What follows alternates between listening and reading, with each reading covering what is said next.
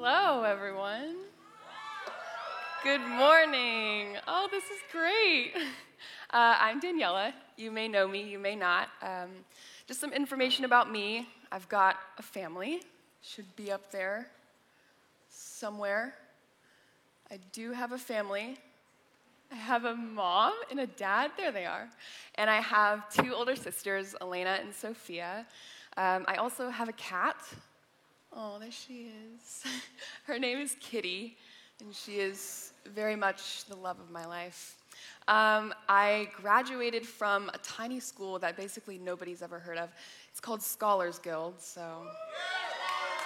That's right. Uh, and I'll be going to the University of Georgia in the fall. So, yeah, it's really exciting. Uh, before we get started, I'm going to pray for us. Would you bow your heads with me? Heavenly Father, I am so honored to be able to speak right now, Lord. Um, would you use me right now? to speak your truth, Lord. I pray that the words that I speak would be of you. And if they are not of you, Lord, would they be soon forgotten?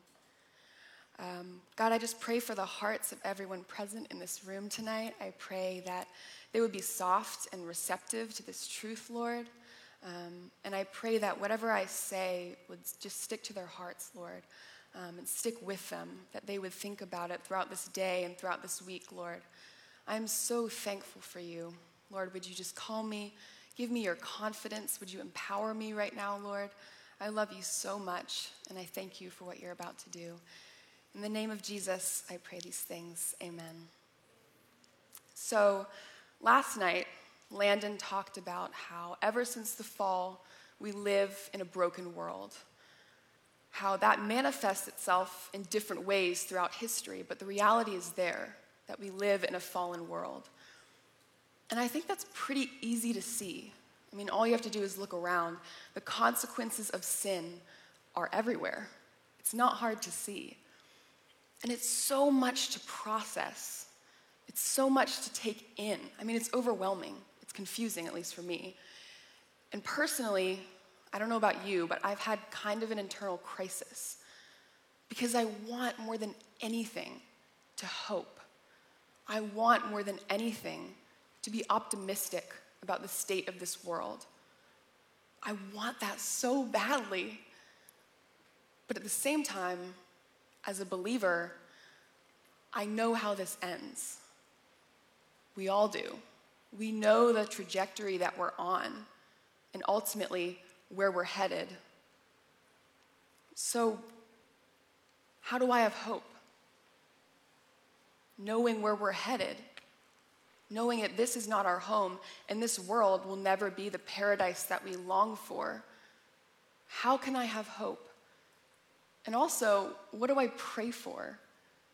Because looking around, the one thing I want to pray for is for perfect peace and unity among people. I want that so badly. And I want people to not be angry. I don't want there to be division. But at the same time, I can't really pray for that because, because I know that this world is never going to have perfect peace. It's never going to have perfect unity among people. That is something that is of the other side of eternity. So, what do I do? How do I have hope? And what do I pray for?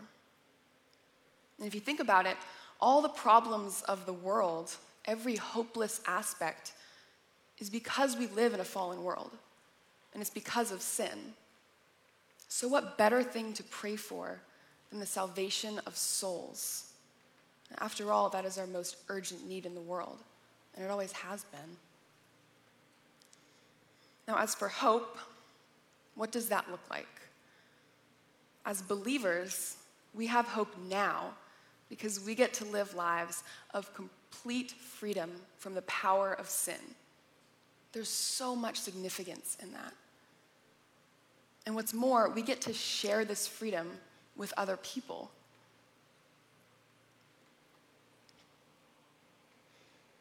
This hope that we have as believers, it's different than that of the world in that it is unseen. And remember, that we're not without help. It's not just us against the world.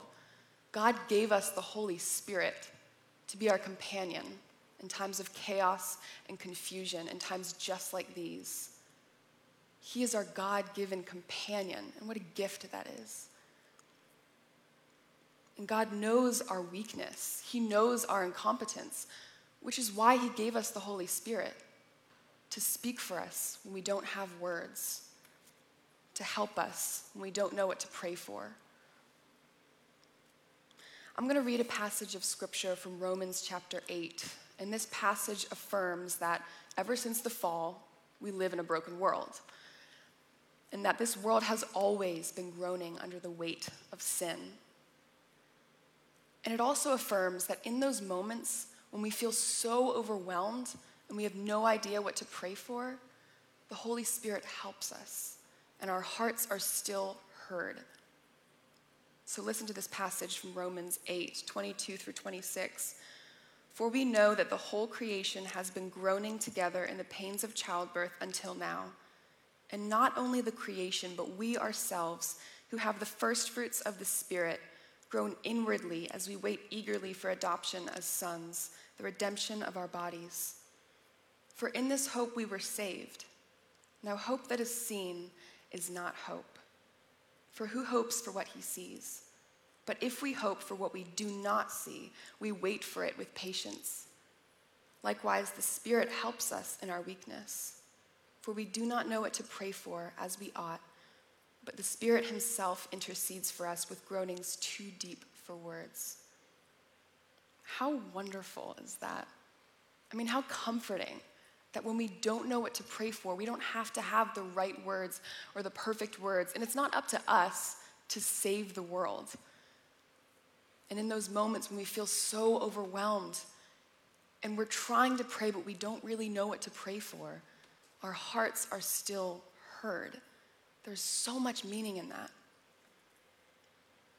For us as believers, hope is not mere happiness. It's not cheerfulness, it's not buoyancy of spirit. Hope is counterintuitive, it's illogical, it doesn't really make sense. And above all, it is unseen. To the believer, hope is what keeps us afloat. It is the foundation of our faith. It changes everything, it infiltrates every aspect of our lives. It is why we give thanks in horrific circumstances, and it only comes from its creator. Real, true hope does not fail, it does not disappoint, it does not put us to shame, as Romans 5 says. So keep your hope, and what's more, spread it to those around you. If you believe in your eternal hope, let this be the joy of your heart it changes everything. And I would encourage you let this joy spill from your heart onto those around you.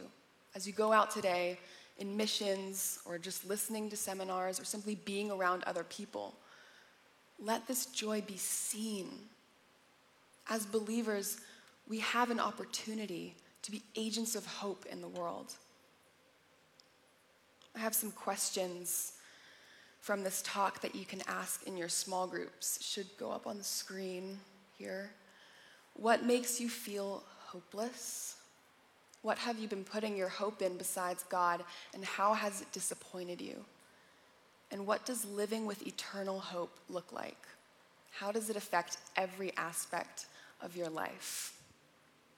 Listen to this one verse, and then I'll close us in prayer It says this 2 Corinthians 1:10 says, "He delivered us from such a deadly peril, and he will deliver us. On him we have set our hope that he will deliver us again." Above all, remember this that God is on your side and he knows exactly what he is doing.